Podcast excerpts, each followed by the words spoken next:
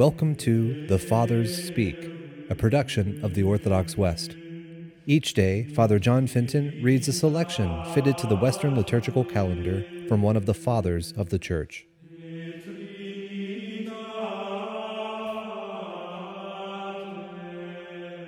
On this, the vigil of the Ascension of our Lord Jesus Christ, let us listen to a portion of a homily by our Father among the Saints, Leo the Great. At Easter, it was the Lord's resurrection which was the cause of our joy. Our present rejoicing is on account of his ascension into heaven. With all due solemnity, we are commemorating that day on which our poor human nature was carried up in Christ above all the hosts of heaven, above all the ranks of angels, beyond the highest heavenly powers, to the very throne of God the Father. It is upon this ordered structure of divine acts that we have been firmly established, so that the grace of God may show itself still more marvelous when, in spite of the withdrawal from men's sight of everything that is rightly felt to command their reverence, faith does not fail, hope is not shaken, charity does not grow cold. For such is the power of great minds, such the light of truly believing souls, that they put unhesitating faith in what is not seen with the bodily eye. They fix their desires on what is beyond sight. Such fidelity could never be born in our hearts, nor could anyone be justified by faith, if our salvation lay only in what was visible. And so our Lord's visible presence has passed into the sacraments. Our faith is nobler and stronger because sight has been replaced by a doctrine whose authority is accepted by believing hearts, enlightened from on high.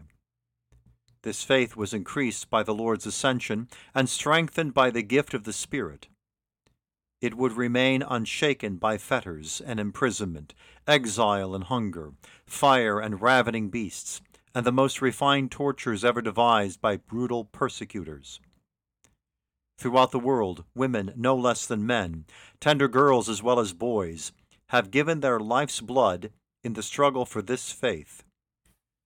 It is a faith that has driven out devils, healed the sick, and raised the dead.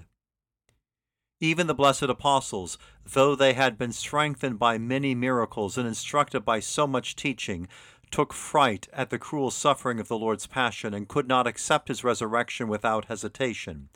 Yet they made such progress through his ascension that they now found joy in what had terrified them before.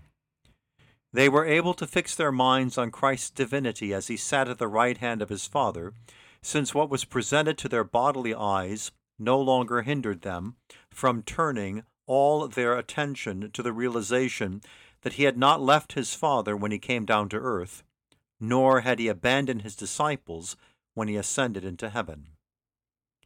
The truth is that the Son of Man was revealed as Son of God in a more perfect and transcendent way once he had entered into his Father's glory. He now began to be indescribably more present in his divinity to those from whom he was further removed in his humanity.